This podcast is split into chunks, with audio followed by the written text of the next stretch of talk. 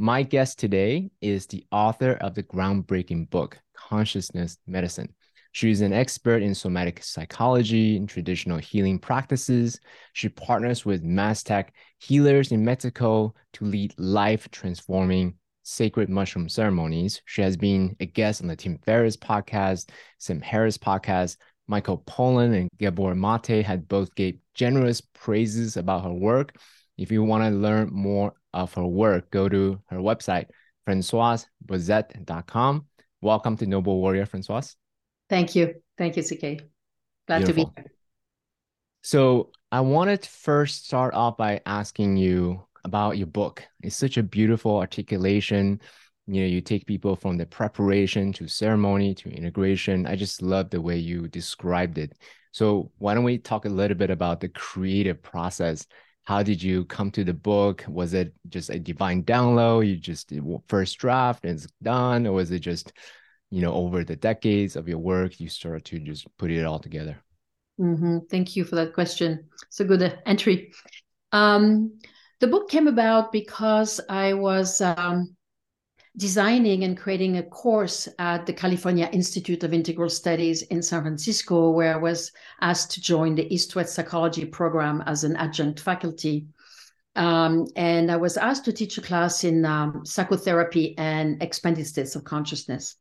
Um, so, in taking people through the arc of such experiences, it became really obvious to me to uh, take them through this um, preparatory phase um, and through, of course, the experiential um, phase, uh, at least explaining about the experiential phase, and then the integration phase. And through uh, the preparation of this course, um, uh, some student of mine, uh, my co-author Christina Hunter, uh, who was taking my class, decided that it was really a valuable amount of material that should be recorded, transcribed, and that she would help me uh, put together this book. Um, my previous um, manner of articulating had been uh, through my training of psychedelic guides and um, people interested in facilitating those um, those experiences. So essentially, the material was there, but it was um, organized for the course uh, at the academic university. and so we recorded these talks, we transcribed these talks, and then we fleshed it out with um, with uh, stories and illustration, and and then my personal philosophy about all this started to appear more intricately uh, through the narrative that her and I were having also, um, the manuscript was reviewed by um, uh, my friend Ralph Metzner and also Jim Fadiman uh, mm. as readers of my manuscript before uh, before the editing process even, and um, and they were very uh, wonderful. I know them well, so especially Ralph Metzner, um, and so they were very uh, instrumental at um, giving me inputs and feedbacks and uh, encouragement uh, in how to maximize, you know, the quality and the life of this manuscript. So that was that. We did this manuscript. We hired a um, a first reader, uh, Catherine Hiller, and then this other editor, uh, Matsuda, who um, then pitched the book to North Atlantic Book. Essentially, she thought that was really a good um, rendition of this work. Uh, the method and the five aspect model and the way it was organized was meaningful and uh, fruitful to people interested in the field. So she pitched it to North Atlantic Book, who um, was interested uh, immediately. So we didn't really have to knock on doors, which was fortunate. Oh wow, amazing! Yeah. So so so it sounds like you already have a lot of material. It's all in your brain. It was just more of an intention setting. Hey, let's birth this book into the world. Let's you know hone everything together. And how long did that process take? It took about five years from the time of the uh, the class started in 2012. The book was published in 2019. So you know, it took it took a little while for the book to evolve, but five years of pretty um, regular writing. Yeah, yeah. So, and what was what was interesting also is to um, realize the uh, very generous support of people um, endorsing uh, my work and endorsing my this approach. And what was interesting for me is that um, I I follow what's published out there. Of course, I follow Ralph's book and Jim and other people in the field, which I really respect. Of course, I respect all their uh, creations. And I was not really um, aware that such a book was so um, needed in the field in a way. I was, for me, you know, how come? Talking, yeah, what, what was? I had been talking about that for so many years. It felt like duh, kind of a normal um, uh, rendition. But I, I, it turned out that people were really uh, gladly surprised that it came out in the field. So it was a wonderful feedback in a way of uh, of the, the the the usefulness of such book. Yeah, that was mm. good. So I'll make it personal. So for me, when I I'm a framework guy. You don't know me, but I'm a framework guy. So I love that you have clear structure. Like mm-hmm. here's all the steps you do for prep, all the steps, all the phases that you go through during ceremony. Here's all the steps you take, mm-hmm. you know, doing integration. So I love that. And you also balance it with a lot of like beautiful, like poetic, you know, language and, and stories, the, the feminine, you know, expression of who you are. So I love just the balance of mm-hmm. structure, but also the the the poetry that, that you have mm. in it. Thank you. Yeah. Yeah, I've been uh, I've been I'm, I'm very systematic. I'm a, someone who's very organized in my way of uh, rendering my thoughts and I have a lot of poetry in me. So that was a good combination. Yeah. Mm-hmm. So, so I have a question for you because, um, you know, I think especially in the spiritual community, you know, they want this like divine downloads, like first draft, and just everything comes out beautifully. Can you just tell us a little bit of what is it more of a chiseling process, like you're trying to get every sentence right, the exact wording, or is it just literally just psh, a download and ta-da, mm-hmm. there you go? you know, I have to I have to say that my collaboration with Christina or her precision in um, articulating everything right, she's very precise, and I really appreciate that. Uh, really added to my tendency to, or my uh, talent, we could say, of downloading. You know, I have this download of almost like a, a philosophical angle to things or what I think about this work in general, of course, coming from my own experiences and watching a lot of people go through that. And so um, there was an initial structure, I should say, a skeleton, you know, the skeleton of the of the method, you know, and the, the like the skeleton, and then we fleshed out the branches. we fleshed out the branches with stories and detail, and really refining the small points of the big uh, bone bone structure. So it was um, more like, and then uh, from this edition, then we refined the the balance between the the me- the mechanical or technical aspect with the the why this is working, why the, the more intricate uh, energetic level of uh, of mm. how this work really uh, functions in people's psyche and body. Huh? Mm-hmm. So what I'm gathering is is very much a chiseling process rather than a yes. divine download. First yes, draft, yes, that's yes, it. Yes, yes, yeah, yes I love that. Yeah, yeah, cool. yeah. Um, so why do you think the book resonates so well for for people in general? Is it just the philosophical aspect of it? Is it the structure aspect of it? Is it the stories? Just you know, from a the the, the maker perspective, mm-hmm. why do you think the book resonated so well? I think the method was really reassuring for people. There is a there is an arc. There are steps to take. It's very reassuring. It creates safety in people's um, venturing into this field or reflecting on what they have experienced. So the the methodology is creating a container of safety, which I think is really useful. Then I think that, or I reflect on your question that um, my personal sharing, in a way, my personal uh, reflections on my life, which I disclosed uh, quite readily, and my um, my own growth, what this work had done for me as a first first account experience and and testimony was also, uh, I think, um, genuinely convincing for people that I knew what I was talking about because I had experienced it myself. I was really coming from direct experience and sharing. Um, I think also that the um, the I may say there is a way that fundamentally I have compassion and non-judgment to people's um, attempt and struggle, attempt to grow and struggle uh, as we grow.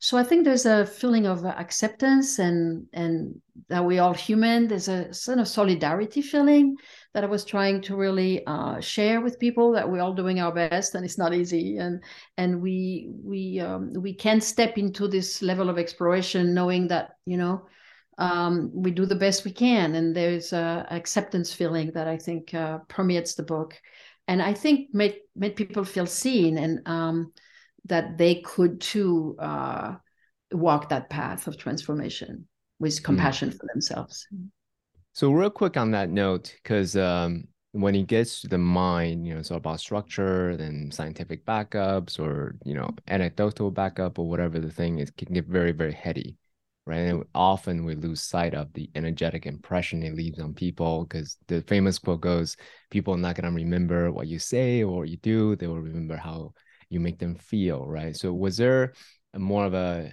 energetic checkpoint chapter to chapter, you know, as you read it out loud to each other or any any of that sort? So then you can basically calibrate, oh, yeah. this is the, the right caliber that I wanted to you know express in this chapter or that chapter and then create an arc accordingly. Mm-hmm. yes my my main compass uh, through the book was really to keep the accent on our humanity our um like i said attempt to be the better person we want to be uh, a sense of self-acceptance and self-support and solidarity amongst ourselves as human being. And uh, when I was reading a chapter sometime and things were getting a little theoretical or a little distanced from the direct human experience, I was going back to let's just let's just say we instead of I or you. Let's just say we because we are in there together. And I think that people um, I've heard people appreciated the we consciousness instead of me pontificating on something I knew because I'm in the same boat. We all um, I may have more experience in terms of my years or my actual journey experience, but it doesn't mean I'm a better person. You know, I'm just still myself, uh, having my life and my own challenges. So I wanted to be really um, unified while keeping a certain, um, how could I say, seniority on the experience. You know, I don't want to minimize my mastery to uh, make people feel more comfortable, but yet uh, feel really at the same time a human being, you know? I love that.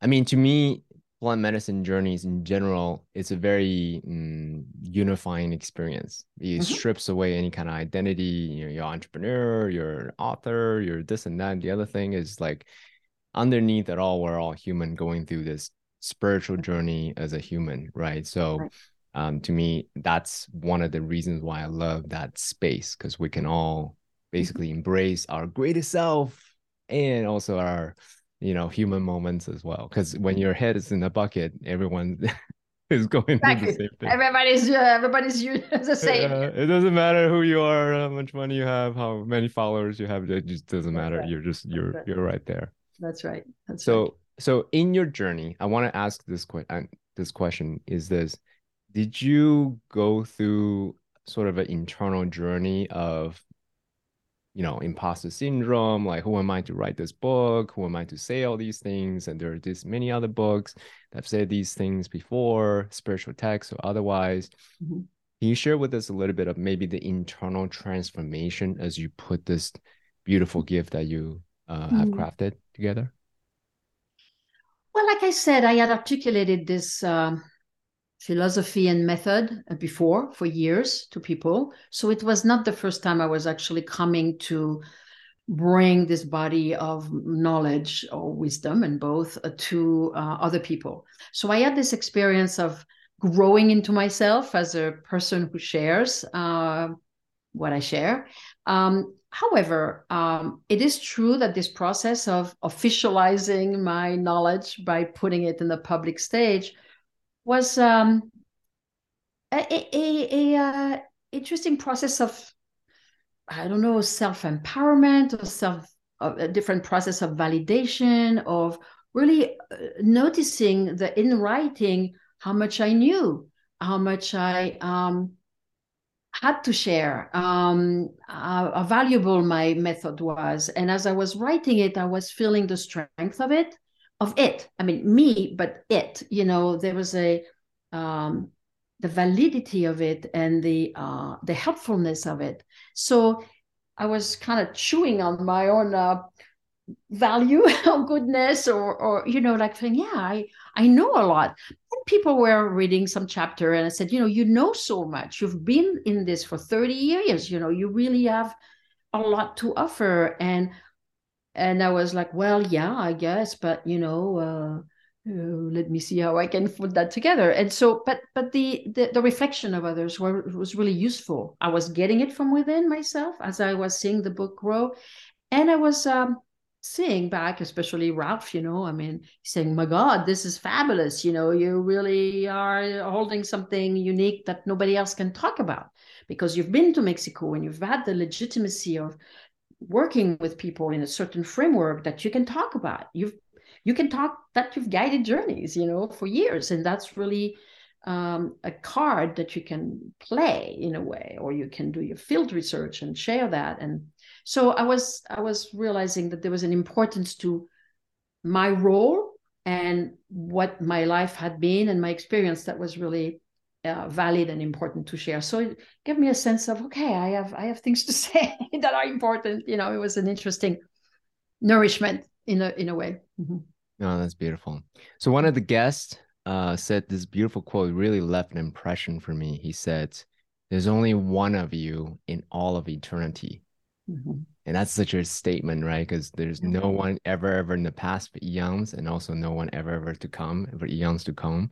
There's only one of you. So I'm very, very grateful that you took the effort to summarize the, your life's work into this beautiful book. Thank you. Thank you. Yeah. Yeah. It felt like this part, this contribution was really unique. And I, as the book was creating itself in a way with its own life, I realized that um, uh, yeah, my contribution was unique and was singular, you know, that it, it didn't exist before, it might not exist later, and that unique voice of what my life had been and what I what I could share in my own uh, my own voice. Mm-hmm. And I'm also asking all these questions because I'm putting together my own framework. Uh-huh. Right. And then and then one of the things that was surprising for me is in the effort of putting together my own life's work, my own life story into a singular framework that's coherent, right, from from thing to thing to thing, um, there's beauty in using it as a my basically my the highest version of myself, and then measure myself against it. Yes. Am I actually practicing the practice that I'm supposedly teaching? Mm-hmm. And that's a beautiful thing for me to just constantly like I have a thing that's right there. Am I if I'm gonna teach this thing, I don't want to be a fraud, like, hey, do as I say, not as I do, but actually practice the thing, like we're actually gaining some kind of mastery. So is there mm-hmm. anything like that as you're now that you have this beautiful piece of artifact to, I suppose, measure yourself against?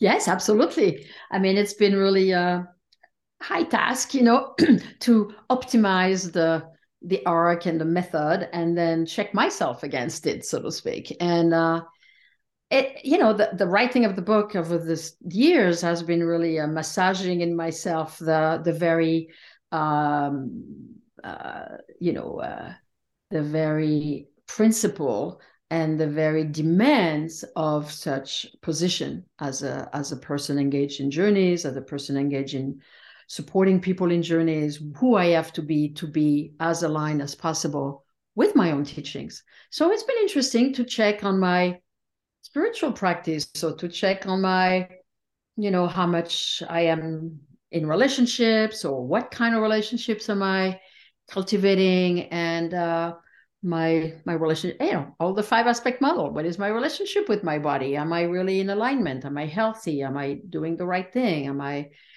you know emotionally supported and sharing of myself? So you know this has been a, a, measuring factor as uh, as my life has unfolded and keeps uh, keeps being quite present for me. So it's been really stabilizing that check checkpoint, you know. Um, mm-hmm. So I would I'm I'm re, I'm rec- recounting um, Aubrey Marcus. You wrote a book called Own the Day. He shared that, hey, I'm not always perfect. This is basically perfect do all these things and oftentimes i'm not perfect so um, what are some of the moments for you to say all right i'm falling off the wagon. I'm not following my own practices. What do mm-hmm. you do to pick yourself back up so then you can continue the path and keep moving forward? Mm-hmm. mm-hmm. yeah there are ways that i catch myself. I've caught myself as as you're right. We keep it's a it's a it's a practice of being in balance you know? We're never really perfectly in balance with everything. I mean there are moments of life and ebbs and flows and sometimes i'm traveling the world and i'm uh, you know needing to be more solitary at some moments because i'm so uh, outbound. And uh, so i noticed the imbalance there. And so i catch myself back having to carve solitude moments uh, or i'm uh, you know it's i don't know i'm busy with uh, you know podcasts or interviews or clients work and then i'm not in the garden enough. You know i'm at the computer too much and i can i can feel i mean my my system has been pretty um how could i say mm, uh, sensitized to catch and capture the moments where i'm in, in, not in balance. Again we're not looking perfection but looking like balance. And so i catch myself. I'm in the computer a lot. I'm going to close it all stay outside get some flowers get some uh, you know put my hands in the soil and really being more quiet in in the earth. So i can i i measure and i catch myself and i do the right thing to help myself be more in balance so it's an ongoing process yeah yeah mm, yeah mm.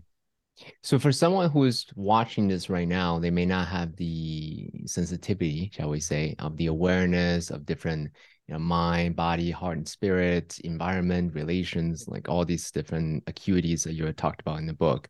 Mm-hmm. What would you say to someone who is more obtuse, right? What can they do to, uh, I suppose, cultivate their sensitivity so that they have that fine refinement to come back to, you know, mm-hmm. that equanimity, that harmony, that that balance that you talked about? Mm-hmm. Well, I would suggest that people find one practice in each of these aspects of the body, emotion, spirit, community, and environment, they they they they pick, they keep, pick one thing that they consider nurturing for them, that they consider being uh, something that uplifts their spirit and make them feel that they're in a healthy place, a place of contentment, a place of feeling well. And then they um, gear themselves to maintain that one thing that they do or they pay attention to every day. So it can be simple, it can be drinking more water, it can be drinking less coffee, it can be eating something more or less. It, it just just maybe exercise or walk. Just one practice for each aspect that they feel I can do this, I can maintain this. The intention, I call it attention to intention or intention to attention. You know, so they they, they stay aware of the uh, willingness or the effort uh, to balance their life. And the fact that that that intention is oriented is already a big step. And then the rest is practice. Mm, beautiful. And and for those that says uh ck is doing so great francoise is doing so great i am nowhere near that you know that comparison right yeah uh what would you say to that person I say I struggle like everybody else. I may have more practice because I wrote the book because I stayed for years in this thing, you know, and I'm sure mm-hmm. you have skills that I don't have. I'm sure you are very, very uh, evolved and skilled in some territory of life that I have very, very little clue about. So we each have our tendency to mastery or our, uh, you know, territory of knowledge. And yeah i am in i am in the process of growing and i'm not better. I just have more skill in one specific department that i can offer. And you can offer your skill. If i need to have you know acupuncture treatment i'm going to go to an acupuncturist and i don't understand very much about that. And that's okay. I lean on the expert. I receive the expertise and i don't have to own that expertise of acupuncture. It's okay i don't have to be perfect on that level but i can lean on someone else's knowledge and and uh, and receive it. So you know i mean i'm a work in progress like everybody else you know maybe yeah. i just have a little more practice on that specific skill set. Thank you. Thank you. Um I, I really feel you the the humility that you have. So thank you very much for for embodying that Mm-hmm. So you've been doing this for 30 plus years. You've been mm-hmm. going through the ups and downs, the difficulties, as well as the, the wins and all these things. Mm-hmm. What, what would you say is the the source of this motivation? Why do you continue forth going on this this this medicine path, right? The, the path of being a healer. Because in my opinion, that's that's one of the harder path, in my opinion, right? So why do you persist, uh, continue to do this uh, after 30 years? You know, I was raised into a family that really valued solidarity and human support. Uh, it was very prevalent in my family of origin how my mother and her sisters supported one another when the kids were born. They, you know, I was raised Catholic in a um, uh, community that was very generous and very sharing and very collaborative and this human support was touching you know was really something i absorbed early to be showing up for other people and uh, being a good human being uh, in loving and uh, compassion and help if i could. So i think that that really is the foundation of my work maybe we could say. And that um, helping other people while helping myself and receiving help as well. You know i don't just you know put myself superior but but you know the the the the, the fact that we can help each other with different skills with different approaches is really what community is about for me. We share different things. You know i can buy my bread from the bread maker and i'm really grateful he knows what he's doing and i can do something else for someone else and they're happy that i know what i'm doing. So it's a matter of service of creating um, the human family. And and i've been going through a lot as my book describes at the beginning. And so i have a sense of suffering. I have a sense of pain. I have a sense of what it's like to carry baggage and wounding and uh, what it was for me to what it was like for me to receive really the support of other people who knew what they were doing and and offered uh, a, a skill set a knowledge a wisdom a love um, to help me overcome and heal myself or creating the context in which I will heal myself. And and that was very touching for me. And when I when I realized how much I was able to overcome, understand, heal, uh, grow from my fires, you know, um, I realized this is a this is a powerful uh, angle of, uh, of of of of support. And this is a powerful healing, healing method that I want to uh, harness or offer or learn about um, so I can be a, be- a better instrument for other people's support. Mm. I love that. Thank yeah. you so much for, for sharing. So, which is actually the perfect segue to, you know, a lot of people want to know about psychedelic medicine, plant medicine, all these things and and you and I would talk previously that um, you're quite familiar with MDMA, sacred mushrooms, and ketamine. Mm-hmm. So for those that are considering, hey, there are this all this menu of healing mm-hmm. modalities, mm-hmm. why pick one over the other? Mm. Yeah, well, uh, these three medicines are actually very um, interesting because they go from uh, MDMA being, I'm going to say that like it's going to be, I have a lot more to say on MDMA, but I'm going to leave that to other experts maybe that can talk about MAPS and all this. But MDMA is more of an ego builder. Mm. People who are insecure about themselves, or don't have a sense of self empowerment or self validation, people who have a lot of trauma and a lot of uh, difficult stories to narrate or uh, feel, uh, re- reminisce, uh, do well with MDMA because it helps them take their their past or their present situation into a place where they can have empathy for themselves, possibly for other people, uh, but also a sense of inner strength, a sense of capacity, a sense of inner structure that can actually survive and be uh, strong in the face of, of their ordeal. So MDMA, I call it an ego builder in a positive way. Ego being a positive thing, a sense of strength and agency and identity. It's important to feel strength. A teacher of mine, Ron Kurtz from the Hakomi uh, method, used to say, uh, "You can only lose an ego once you have one." So, you know, uh, the idea of dissolving the ego with ayahuasca or mushroom or LSD, whatever, is is is valid as long as you have one to dissolve. So you have to build, you have to be strong in your ego. And MDMA is a really good medicine for that. Of course, as we know in the research that's being um, unfolding now, it's a very potent medicine for trauma resolution, mm-hmm. exploration, and shedding. So this is an important piece. The um, mushroom is um, is a medicine uh, that that tends to um, soften, sometimes dissolve the edge of the ego, mm. and so there is more of a leaning into the sublayers of the unconscious uh, landscape that we each have inside ourselves, as well as the bigger landscape of the unconscious that Jung would call the collective unconscious, the collection, the con- unconscious of humanity, right?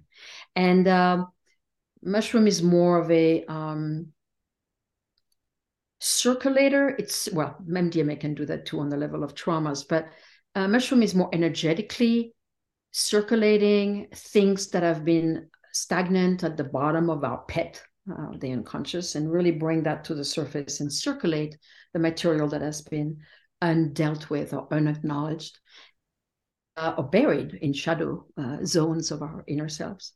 And for that, the mushroom is a really uh, beautiful um, transformer. It's sort of a um, recycles and reclaims the difficult parts of our history into strength and spirit it's mm. really uh, a transmuting uh, modality.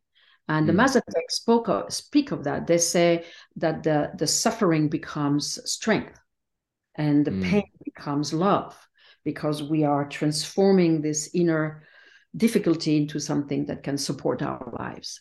Um, also, the mushrooms are very much a medicine of prayer and of spirit and of greater um, cosmic consciousness mm. uh, is way beyond ourselves. That's why it's called a transpersonal medicine uh, ver- versus the MDMA, which is very much a personal medicine. MDMA mm. can certainly transport you into great peacefulness of this of, of, of space and sky but the um, the mushroom is really about transpersonal what is beyond yourself. So it takes you to what i said the, the collective consciousness but also the cosmic consciousness and the great eternity of of energy of transcendence of uh, consciousness right with the big c.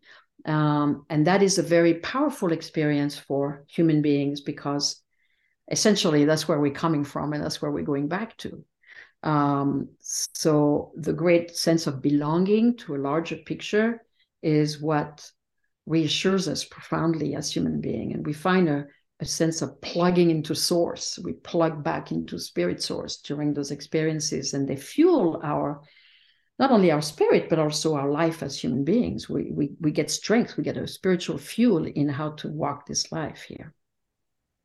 In ketamine? And ketamine is a the transpersonal of the transpersonal, which is it really uh, in high dose, of course, and that's what mm. I used to uh, be familiar to. There's a lot more mm. uh, titration now of dosage and practices and application, but um, uh, ketamine is really uh, taking you uh, to a place where there's no identity anymore. Mm. There's no sense of I, I'm having this experience. Whereas in the mushroom, you can still feel sometimes that you have a name still. In the ketamine you don't have a name. There is an experience unfolding and you become that. You become the blue or you become the um, the smell or you become uh, eternity. You know it's you become a principle rather than a a, a concrete uh, a concrete uh, it's it's beyond spirit even i should say. mm. It's mm. uh it's it's it's further than spirit so for some I, people it's a it's a really um, powerful um, like my teacher used to say my teacher pablo sanchez used to say he used to, he used ketamine a lot actually as i was starting this work um, it was a rehearsal for death mm-hmm. you know ketamine is a rehearsal for death you really go way beyond what you can even conceive of you know to go into a, a zone that is so um, far from imagination that it becomes like a dying process and uh, to surrender to that magnitude of effect is quite an experience. Mm. Yeah, I'm actually quite curious about the MDMA experience because I've had some experience with ketamine, lots mm-hmm. of experience with mushrooms, only beginning to explore MDMA. What was interesting for me about the MDMA space, because I'm doing basically comparison studies mm-hmm. within myself, right? The MDMA experience for me dropped me into a deep uh, meditative state where there's no content. Uh-huh. Whereas, let's say mushroom ayahuasca, there's a lot of content. Mm-hmm. So I thought that was really quite interesting of a space. So hence why I'm exploring that space a lot more. Because in my mind, if I can essentially get into that deep meditative state, pleroma, samadhi, whatever the case, whatever words you use to, to mm-hmm. describe that, where there's no content, mm-hmm. then I can use some proven uh, meditation protocols, enlightenment techniques, and so forth to explore that further. Mm-hmm. So, um, do you have any comments you want to make about that well, space? Yes, well, I reflect on what you're saying. It is true. And I know from my own MDMA experiences that the space of bliss and of contentment and of um, deep well being is an amazing restorative space that can be very much um, bridging into uh, the mushroom space that can also be of that nature. The thing is, I feel like we each are given or are allowing ourselves to be in an experience that is appropriate for that moment. And uh, MDMA can be extremely restorative. MDMA can be very evocative. And I've learned, you know, in my own way, having I took MDMA not that long ago, that some places are very um they're very unique. You can have an MDMA, I mean, uh, maybe that's what you have had, and I hear that. But sometimes MDMA can be surprisingly churning and sometimes mm. surprisingly blissful. And I see how uh, it's pertinent to my life and it's pertinent to what I need. And, you know, it's pertinent to if I have a blissful place, which I'm glad, certainly, I welcome this as the right food for me or the right level of consciousness that I ought to contact. And if I have a place that's churning, then I'm saying, oh, so I need to look at this territory of my life and that topic or that challenge or that relational field or that personal relationship. So I feel like the journeys are right at the moment for wh- where we are and who we are in our lives, considering all these different elements that are around. So I tend to, I mean, I appreciate your findings and your collecting data on yourself, and I did that. And uh, at the same time, I'm finding myself, and maybe that's only my my take on this, that I can't do that. You know, like my, my journeys have been so diverse and so un, not following a track. Mm-hmm. Um, so that's curious for me. I'm curious about what you're what you're noticing and you're finding for yourself, which is absolutely what you need. I mean, I'm not contesting that at all. But I realize for me, you know, I have a journey here, I have a journey there, the same medicine, the same person, more or less the same life, and and I go different places, you know. So mm. that's interesting, right? That it, it affects us so different, uniquely, huh? Mm, interesting. Yeah, yeah, yeah, yeah. So, so on that note, real quick, I'm known to be the guy who takes notes during uh-huh. journey. Uh-huh. so, so some people advocate for that. I mean, I'm one of them. Some people say no, no notes, just experience, so you can be fully present. My argument there for me is, uh, hey, if I don't take it down, I'll try to remember it. Then I'm no longer present, so yeah. I need to do it. So for me, that works. So as a facilitator, as a practitioner, as a as a student, what's your opinion about note taking during the journey experience? You know, it varies. I'm sorry, it's not a very clear answer, but there are some people who love to catch. They don't want to grab as much as they want to catch. They want to catch a thought or remind me, I want to talk about this or you know write it down i'm i'm having this insight and i i do that you know i'll do that for them or they'll do that for themselves and some people are grabby and grabby is different they don't want to they don't want to miss anything and they don't want to they, they and then and then if we do that one day i suggest the next time just let it go let, mm-hmm. let it go because your mind is is sort of controlling or monitoring the process in order to remember it mm-hmm. and we have a journey where you trust that whatever is remained you know at the end will re- will remain and that that's the important thing to to work with. And and they come out of the journey saying i was a lot in my journey and i don't remember all of it. And i said that's okay. Because the medicine has worked on you. And the fact that you know you don't know what has happened is somewhat irrelevant. Mm-hmm. somewhat irrelevant it has relevance of course mm-hmm. you know and maybe things will reveal themselves afterwards in the next days and next weeks. Impressions of the journey or remembrance of the journey. But the point is what you remember what you need to remember. And what mm. you don't remember it's okay because the, the, the the journey has happened and has informed and impacted you. So it's not like it's lost. Might mm-hmm. be lost to your mind but it's not lost to your process. I love that. Yeah i mean ultimately it's the mind body heart and spirit super, superposition on top of each other right? So it's yeah. not just about the mind as you said grabbing something. Yeah. let me hold on to this thing. Because what i realized for me make it personal now. If i grab it then i lose everything else. That's right. and that's that's not conducive right? So my note taking really and this is not me being public about this. It's not about actually re- like line by line copy editing like oh yeah this was really insightful. Check you know? It's really more just so then i can be present. I know it's contradictory I, paradoxical but that's ultimately why i do what i do. I hear you and that it's working for you. It's really it's really fruitful for you and you don't do that out of grabbing you do that out of catching mm. which is which is great. You know i had a I, i've had people doing journeys where they have so much material so much material. At the end they don't remember a thing. Mm-hmm. then the physiology has changed. Mm-hmm. Their body healing has has been, you know, really set set set in their in their in their flesh, and they have less of that symptom, and they have less of that disease, or they have less of that addiction, mm-hmm. and and whatever has happened on the image and emotion and memories is erased because everything has landed into a physiological mm-hmm. uh, landscape, and that's fascinating, right? I mean, they wanted to remember everything. I said, don't worry, and then they talked to me and they said, I don't remember a thing really. I mean, vaguely, but what I'm noticing is that my body has changed. Mm-hmm. And so, and so, you know, we don't know what happens in the journey happens in the journey. And then we notice how we are transformed on the other side. That's another piece of, mm-hmm. you know, why do we do journeys? But that's another topic.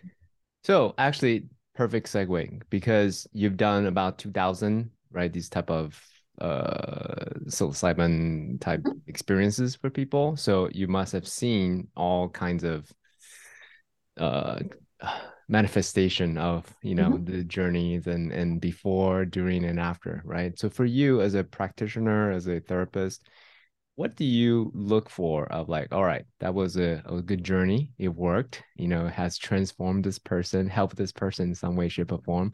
You have alluded to one already which is the somatic psychosomatic release of some mm-hmm. physiological phenomenon. Are there mm-hmm. others that you you know pay attention to? Have your antenna catching? Well i i believe that everybody's uh, transformation takes place in the journey and it takes place on different levels just like the holistic model uh, suggests uh, every journey works now there is modulation in that in that statement mm-hmm. some journeys are completely transformative like opening the emotional dam or mm. healing the body of an illness or uh, connecting with spirit for someone who is you know not at all at all in the you know in the in the sphere of spirit. So there are some journeys that are radical and then there are some journeys that are needing to be digested you know and needing to be um, felt in life that don't pan out in the journey itself because either people don't remember or it's too vague or well they felt this but they don't know how that works for the intention. You know there's there's a lot of confusion sometimes in journey but I do believe that every journey has the perfect outcome, the perfect um, purpose, the perfect uh, function. Uh, some journeys are powerful and some journeys are kind of seemingly less powerful, but the result afterwards, the how we are delivered at the end of the journey is always perfect. And that's part of the work that I think the art of the psychedelic experience is to see that, to see who we are on the other side of an experience. People are very attached to the content of the experience. You know, they mm-hmm. kind of materialistically focused on the actual experience. And I'm interested in that, but I'm more interested in, as a practitioner supporting people, I'm more, or yeah, I would say more interested in what they become on the other side of the journey.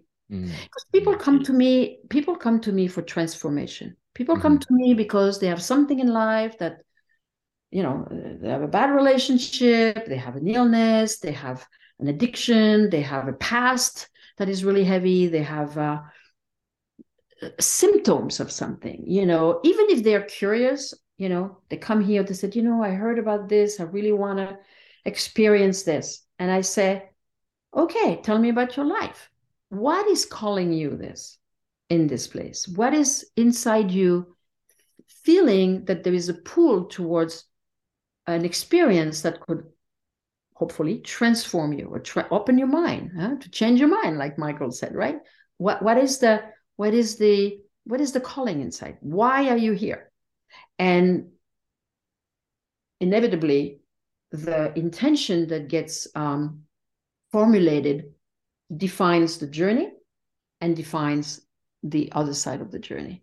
And that's what interests me the most the the process of transformation. Mm. naming it naming the wish before how it works in the journey what really happened what really got undone opened and then who they are on the other side. I love that. I love this arc of of examination of the of the process and the result. Yeah. In my opinion um the journey begins when you set your intention. So you may, I mean, not you, but whoever generic you, mm-hmm. you may come with like, oh, I want a you know million dollar business. How do I get an answer for that? Or I really want to manifest a life partner. Like that's fine. And what what's the why underneath that? What is it that you really want to experience? And I think in the psychedelic experience, in my opinion, is beautiful because you may get the the tactical answer that you seek but then the medicine continue to ask okay so then what? Then what? Then what? And that's the the blossoming of um the, what's really underneath. Do you have any opinions about that? Yeah i mean you're right. I think that the intention the, the intention set is a big um is a big um focusing uh moment and i like i said i think that the um the moment of of feeling that they want to do a journey is the key for mm. me it's mm. even a, I agree the intention setting of course is very important noticing what do i want out of this experience you know what do i want but even before the, the moment they contact me or the moment they feel like they want to contact me or you know there's a there's the pre-contact place in them that starts to generate the the the calling you know it's almost like it's uh, on the subconscious level there's something at work that hmm. starts mm. to orient towards that flame do you help them put words to that desire that core maybe not the yeah. superficial okay so can you walk us through how do you get to that core desire of like i don't know why but i'm called to do this and what yes. what series of questions oh, yeah. so i said yeah you're called to do this so mm. what happened what what was it in you when you heard about that possibility when you found out about me through your friend or your family member you know what what was happening in you in that moment and they say well i was scared or i was excited or i was hopeful or I, I realized how much i needed this you know there's a kind of a um, the, the the shade of intention that starts to shape up. You know, it's almost like it starts to starts to orient them, and they start to feel something. Yeah, you know, when I heard that it was a possibility, and I was talking to a friend, and I I realized oh, I can do that. I felt I felt like, oh my God, I can do that. I felt scared, you know, like their psyche already was working, even though they hadn't called me yet, you know, and we hadn't talked about intention. So it's important for me to start to um, validate uh, the the call of their soul. I want to mm. say, you know, there's a a seeing of something that oriented them that was deeper that they could formulate, and it's a seed you know it's a seed by the time they call me and by the time we talk and by the time they set the intention we're way into the work already mm-hmm, mm-hmm. way into the work so i like to catch the the moment of orientation and mm. what that felt like for them i love that that is the artistry of being a space holder so thank you for demonstrating that mm-hmm. that's beautiful mm-hmm. so i want to double clicking on mushrooms since you know that's your expertise. So what are some of the misconceptions that most people have about sacred mushrooms? And I wanted to offer to paint a little context before you answer. Your mushroom is relatively easily accessible. Mm-hmm. Um, is pretty affordable, right? So it's not hundreds of dollars. It's like pretty, you know, tens of dollars, and then you can actually acquire whatever mushroom that you want and uh, so most people probably start off there just mm-hmm. because the accessibility and so what are some of the misconceptions that most people have about sacred mushrooms mm. i think that people um, again i generalize here right because i want to there's plenty of people who orient themselves toward mushroom differently but there's a bit of a um, extractiveness or uh, I will venture to say maybe a lack of respect towards mushroom as a easily accessible. We can buy a bag, a bag of shrooms, you know, and we can drop shrooms and be with friends at the party, or even do something, uh, you know, ourselves. And the fact that it's accessible and easy uh, for some people tends to um, overshadow the deep sacredness of this mm-hmm. medicine.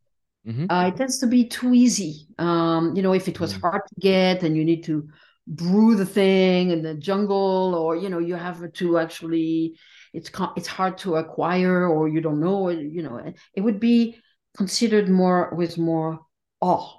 But mm-hmm. because mm-hmm. it's uh, it's an easy, you can grow them, you can buy them, you can, you know, it's it's cheap. You know, it tends to be a, a little bit objectified. Mm-hmm. So it's a bit of a that that misconception that it's easy, that it's an easy medicine. It's not an easy medicine. It's a very complex medicine. Mm. And it's uh, it's an ancient medicine, as you well know from different movies. It's a very ancient medicine that is fundamental to our planet. And so connecting with mushroom is a big ordeal because it really takes us back to our origins mm. and our our making uh, of, of of life on this planet. So it's a it's a deep venture. It's a it's a deep venturing on on how we are human beings and how we are. And then there is all this, you know, principles of the mushroom the connectedness and you know mycelial consciousness and all this. And when we eat mushroom, the misconception is that we're eating a medicine, but we we we often forget that we're really connecting with a a massive intelligence of Earth. Mm. And so the, the concept misconception of us okay, okay we're gonna take some mushroom and we're gonna fly or we're gonna go into um, you know cosmic land or um, have good time with some friends over you know a campfire and sing songs and which is fine which is fine i'm not saying it's disrespectful necessarily to be with friends and have an intentional you know uh, experience but the misconception is that it's going to be easy and light. And mushrooms mm. are not always so easy and light. They, they can take people into very uh, deep places, like Sam Harris was talking about his experience on his podcast with, with me. He was talking about that, that it was, you know, it was not an unintentional journey, but it was very scary and it was very powerful and very, he was not prepared for it. So taking lightly something that is really mighty, fundamentally, uh, you know, it, it it's it's it's it can be uh yeah it's a misconception you know that they're easy and you can take mushroom and that's that's cool and it's, it's a it's a it's a it's a powerful undertaking yeah it's similar to a spark right if you don't treat a spark with yeah. respect exactly. it's going to create a burn down the whole forest right exactly so it's gonna, it is, it is a, you're right it is very similar to that it's a, it's a big deal it's a big deal to take mushroom yeah Mm-hmm. So, so somebody who has guided people over two thousand journeys and who have had hundreds of journeys yourself. Um, you know mushroom really, really well on a deep level, right? You've been doing this for thirty plus years, and so from a black belt's perspective, right? Somebody who is doing this for a long time, give us a glimpse of the the the the grandiosity, right? The of what's possible, of the power or the wisdom that you had talked about earlier.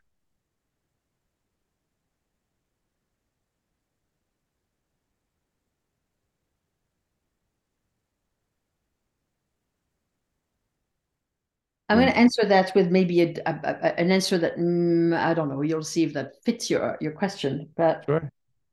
um, when we take mushrooms, we become mushrooms. Mm. The entire the entire proposition is to die to ourselves, to become the organism that we are consuming, to become that sacrament of mm. earth to us, human being, and to remove ourselves from our identity, our thoughts, our attachments, our human nature, to become, to shape shift and to become the mushroom and understand who they are, what they do, and why they're here. And then when we are them, we are informed by an intelligence that is so primordial to this planet that we understand our human beingness um, the landscape of the mushroom, the colors of the mushroom, the fundamental bridge between the depth of earth and the luminosity of the sky is what we are walking as human beings. And when we understand the the bridge that we are, you know, we are a bridge between the depth of darkness and the brightness of light, right? And this that's what the mushroom teaches us. It, it's a lesson in being human being. It's a lesson in incarnation. And we are taught by being them who we are as human. And so you know having an organism that is essentially underground right and that it's informed by the mystery of what we cannot see and show up above the ground for our consumption, so we will penetrate the depth of our inner self and the depth of earth and understand the message that is the same. Of our inner self and earth is the same is the hidden um, mystery of the un- unknown and unseen. And and we don't have to know and see everything but we can rest in what we don't know. We can trust what we don't know don't understand. And that's what the mushroom teaches. And mm. when we, we have these principles and concepts downloaded in us by consuming the mushroom, we live different lives as human beings. We mm. surrender to life. We trust the signs. We track. We are becoming more receptive. In a way, we're becoming more an animal. We recover our uh, nature that is connected with earth. Mm. Mm, mm, So the mushroom for me, this is what it is about. It's about um, spirit and matter. It's about being a, a spirit person, being a matter person. And how do I balance this razor's edge of life between being a spiritual being and being an earthly being? And how do I how do I remember both worlds? You know, the night and the day and the, you know, this this oscillation between who I am. And for me, this is what the mushroom fundamentally pass on to us, transmit to us. Mm. Um, now, we know that this is the message that I feel I understand in my own version of that. I'm not saying I have the wisdom of the mushroom down, you know, but this is my understanding. This is my experience that I can share over repetitive journeys and repetitive download that seem to have confirmed something for me, or that's where I go. Let's put it mm-hmm. this way. Maybe mm-hmm. someone else would have a completely different theory and a completely different sharing of what mushrooms really accomplish in us. This is only my my experience. And again, I'm I'm saying that really with um how could I say the limitation of who I am as a as a person, transcribing that, translating that, right? I mean, I'm sure Terence McKenna had a different narrative or Ralph had a different narrative. You know, people have a different narrative because we're unique being. This is my narrative, right? Uh, again, I don't mean to tell the truth of the universe, but um, but what's happening also as we as we ingest the mushrooms you know we realize that the mushrooms are uh, doing a melting they're melting things inside us as we very well know it on a physiological level right that's pretty obvious they melt our um, contractions they they liquefy us. Mm. they um they're mushrooms you know? They eat us they eat us they compost us you know? They they actually reduce us to nothing because we need to die again. We need to be chewed by the mushroom in order to reappear in order for the for the wisdom of the mushroom to reveal itself. We need to die and the mushroom is a, is a dying um compound in a good way you know but also in a scary way. You know, I I know I've been dying on a mushroom and it's not funny, you know, but um, this this feeling of really melting into the ground, you know, melting into nothing and being, you know, chewed and liquefied is is really what um, permits the emergence of something else. Mm. So mushroom is a dying process, you know, it's a dying impermanence revival, rebirth. Uh, it's it's a very fascinating um, work. It's a labor of um, of dying and being reborn, really, every time. And it's you know you would think, oh well, she's been dead and reborn, you know, fifty thousand times, but but no, every time is the new thing. Every time there's a miracle in this feeling of disappearing and blending into the ground. Because that that moment that i soak myself into the earth i become her. And i become that intelligence. You see i disappear from my mind and my thoughts and my whatever and i become nothing. And that nothing is where the wisdom is poured into my spirit. And then when i come back when the mushroom ends and my myself regroups and become informed with a message. So for me, this is how it works. Mm. What a beautiful articulation. I so appreciate the metaphors as you're speaking. You know, the image comes to mind where you're playing with your garden, right, in the soil, mm-hmm. and the image of the, being on the razor's edge of being mm-hmm. a spiritual person, a spirit, and also matter melting into the ground mm-hmm. um, I can really feel a lot of um, respect, reverence that you have for mushroom, and it's so different than mine because I I didn't have that. So you're literally, maybe not literally, but blowing my mm-hmm. mind in the moment. Like, oh wow, you know what a relationship to um to have with this mm-hmm. sacred um, plant the mushrooms. So th- thank you so much. Really really yeah i think it's really important you know as we consume these organisms from earth that we really realize earth is growing them. And what does she has to tell us through her little plants or mushroom or vine or leaves or grain seeds? You know julieta and i think i end my book like this um, because that's a most potent message we can possibly draw from all this sacred medicine, you know, grown on earth, I'm talking now, natural medicine, is that this is this is the intelligence and the wisdom of earth for human beings. This is what she gives us to heal, to heal our consciousness, to become better people, to love one another better, to treat other, you know, to understand her power. And so we need to I think, as people consuming natural organism to really understand where they come from. They're not just in vacuum, you know, okay, we have a bag of mushroom or we have a cup of ayahuasca, but like, where does that come from? Who's producing this? You know, how how are we blessed with the intelligence and the wisdom of this planet as an organism to generate this this organisms, you know, this this this medicines for our consumption. How how wise, you know, how helpful, and how gener- how intelligent that is, right? Mm. I came across a beautiful articulation of the current state of affair that we have today. Mm-hmm. Uh, I'll I'll do my best to articulate it. Uh, the the sentence says something along the line of, we have caveman emotions, medieval institutions, and godlike technologies. Uh-huh. Go.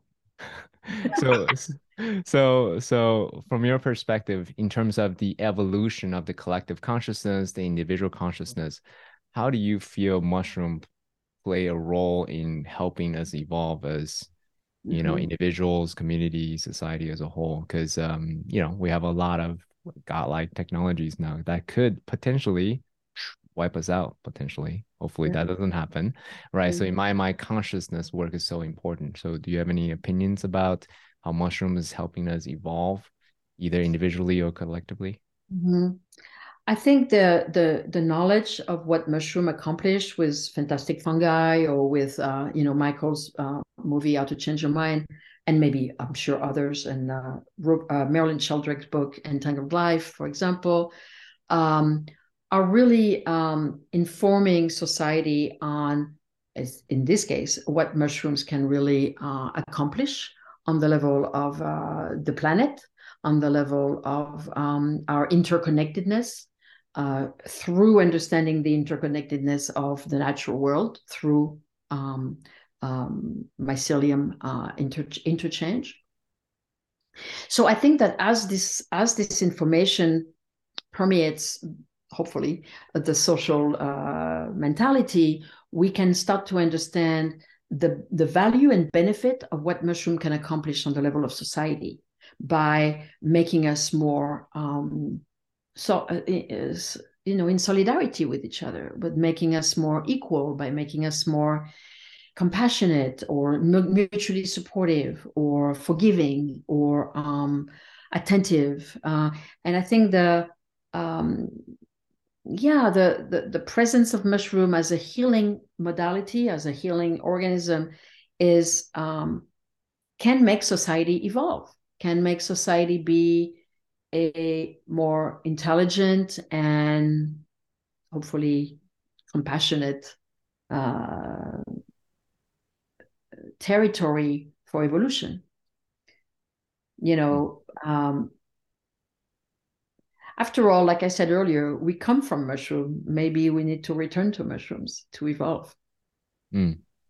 You know, so to lean on mushroom, to lean on them, to to to remember where we come from and and learn again, look back to where we're coming from if we want to evolve in a way mm. that is informed by wisdom. Mm. Thank you. So the name of the podcast is Noble Warrior, as you may have guessed, I have a martial art background, right? So coming from someone who is a black belt who's led 2000, you know, ceremonies, what would you say if someone who's compelled, who's enrolled, who's like, yes, I want to learn more about mm-hmm. mushrooms and the wisdom that it has to mm-hmm. offer. Mm-hmm. What would you say to that person? Is it I would just throw out some options to microdose all the time so you can, you know, throw out learn learn about it throughout the day? Is it heroic dose, you know, every three months, you know, mm-hmm. to learn more about mushrooms? So, from a practitioner, knowing what you know today, what would you say to someone who wants to learn more about the wisdom that the mushroom has to offer?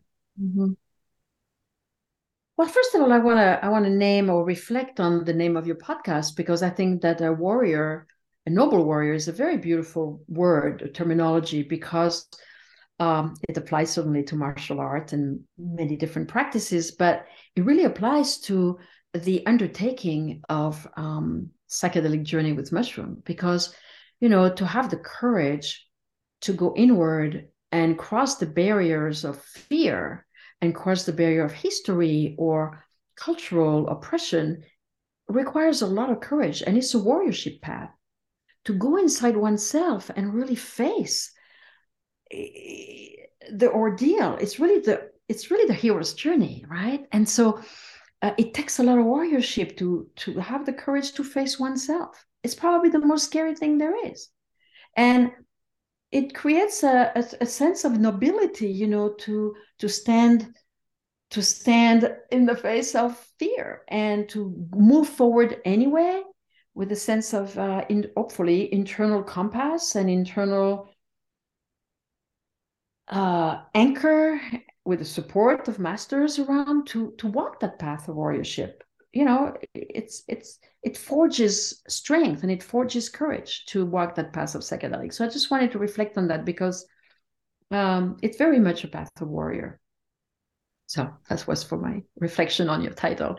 Um, as far as dosage go you know um, actually the question was how does one walk the path to learn more about um, you know the wisdom of the mushroom? Yeah. so yeah. Microdosing is a very interesting entry point as far as getting into a relationship with the mushroom as an entity as an energy almost as a color and has a uh, our bodies invite that um, medicine to find its way through our our subtle energies.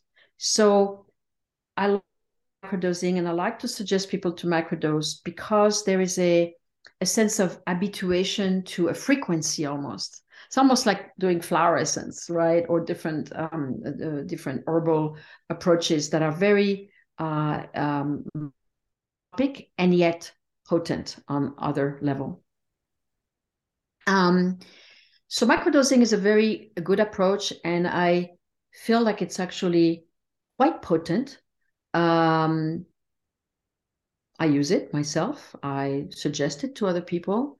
I have protocols that are um, that I've created in order to invite people into this space to really look at what is happening for them, look how they, of course, do the ingestion and the dosage and all, and then look at the e- effect and impact of the microdosing. So I have a whole protocol that I've created for that because I feel um, responsible for supporting people through this microdosing uh, arc. It's a very powerful, transformative um, process. Um, people who want to explore a little deeper the edge of having their consciousness or their perception being altered uh, mm-hmm. can benefit from you know a light dose maybe i don't know a gram of mushroom to of course in a ritual way and with intentionality and with a good set um, uh, maybe someone present on the premises, maybe not necessarily in the room, but on the premises in case, you know, there's some little material that flares up. Um, so uh, a light dose can be really beautiful in getting to know how to open up and how to agree to let the mushroom work with our bodies and welcome the images or the emotions that or the material that emerges. Uh, it's very interesting to track the how things are appearing from inside our heart almost huh? in those uh, places of light dosage um, and as time goes someone can amplify the dosage again with maybe a little more uh, support ahead of time a little maybe someone on board to see them through uh, the preparation the journey and some integration some unpacking and looking at the material. Of course the the hero's journey or whatever the heroic dose is a is a it varies from people to people. I mean some heroic dose can be light for some people and you know massive for others. Um you know high doses of mushroom really require a very skilled uh, guide to um, assist monitor and track tracking is is accessible to to people who have a lot of experience. If I, I can track what's going on in someone's journey, I know what's going on in someone's journey, not the image they have, but I know what I, I can feel what they're going through. I can feel if there is fear. I can feel if they are open, feel if they are. I can see even people showing up. I can see that their mother is in the room. I can I can track things. That requires a different level of uh, expertise, of course. Um, but uh, uh, high dosage uh, require someone to be there to track and contain the space.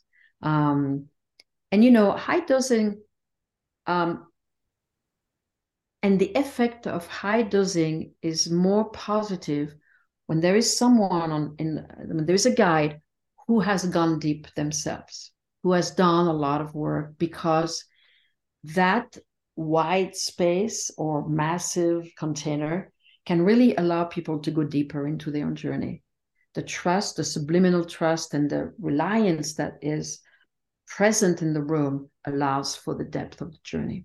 So that's a factor that I consider important. here. Beautiful. I so appreciate you. Um, well, before we complete, Francoise, I wanted to first of all thank you so much for sharing your valuable insights and experiences with us. It's very evident to me that not only you're dedicated to do this, to walk this path, but you made significant contributions to this field. And um, um, I, I feel that it's really important for us to touch upon it, maybe a sensitive topic that has come to my attention through my research. There has been some accusations of misconduct involving, you know, you and what's going on with your husband. So, is there anything that you wanted to address those concerns to share your side of the story? Mm-hmm. I know that these accusations have been um, challenging for me, certainly, uh, in the face of my dedication and contribution and effort to be in the field in a, the best way possible. Also realize that uh, the people bringing up these accusations, I, I, I, I feel have been dealing with a lot of personal pain, and I appreciate that and respect that, of course, and uh, acknowledge that um, some things have been difficult for some people in the field of maybe our work or the field of psychedelics in general. Uh, what it brings up, you know, is um, the importance of uh, looking at the role of a guide, the dynamic between the guide and the person doing the work, um, uh, the theme of consent also, what is possible, what is agreed upon uh, before a journey, during a journey, what is discussed after a journey. That sometimes the, the difficulty during a journey that can be uh, challenging both for the client and for the guide that are really being fleshed out afterwards and really processed to the satisfaction of everyone. So I think that there is a great um, and very unfortunate but powerful lesson in how to really have a, a more uh, detailed dialogue and conversation around power dynamic, consent, uh, what is uh, appropriate or not appropriate to intervene with during journeys. Um, uh, the shamanic path is a path of intervention. Um, in Mexico, there's a lot of intervention on physical bodies, on energetic bodies, and it's considered normal there. In our culture, you know, we we, we are in a different culture, and interfering with people's physical self can be considered um, challenging, in you know, intrusive, and and sometimes it can be really involving, and and so it, you know, we need to talk about it some more. And I think the topic is valuable for the psychedelic field.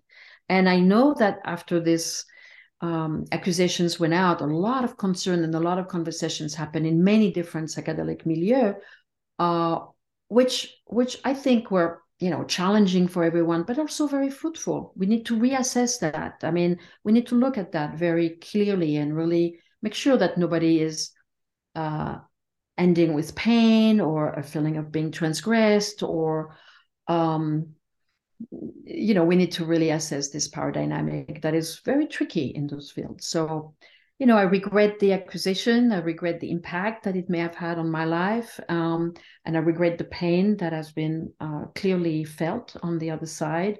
And i hope that this is bringing a teaching you know that can benefit the field Thank you so much for your for your honors reflection. Mm-hmm. Um, well, let's let's bring it up to a close. Yes. What is one thing if people are listening to you, they're inspired by your dedication, your contribution? What's one and they're they're in they're curious about the possibility of you know receiving wisdom from the mushroom. Is Mm-hmm. there anything? What's one thing you want to leave them with? Mm.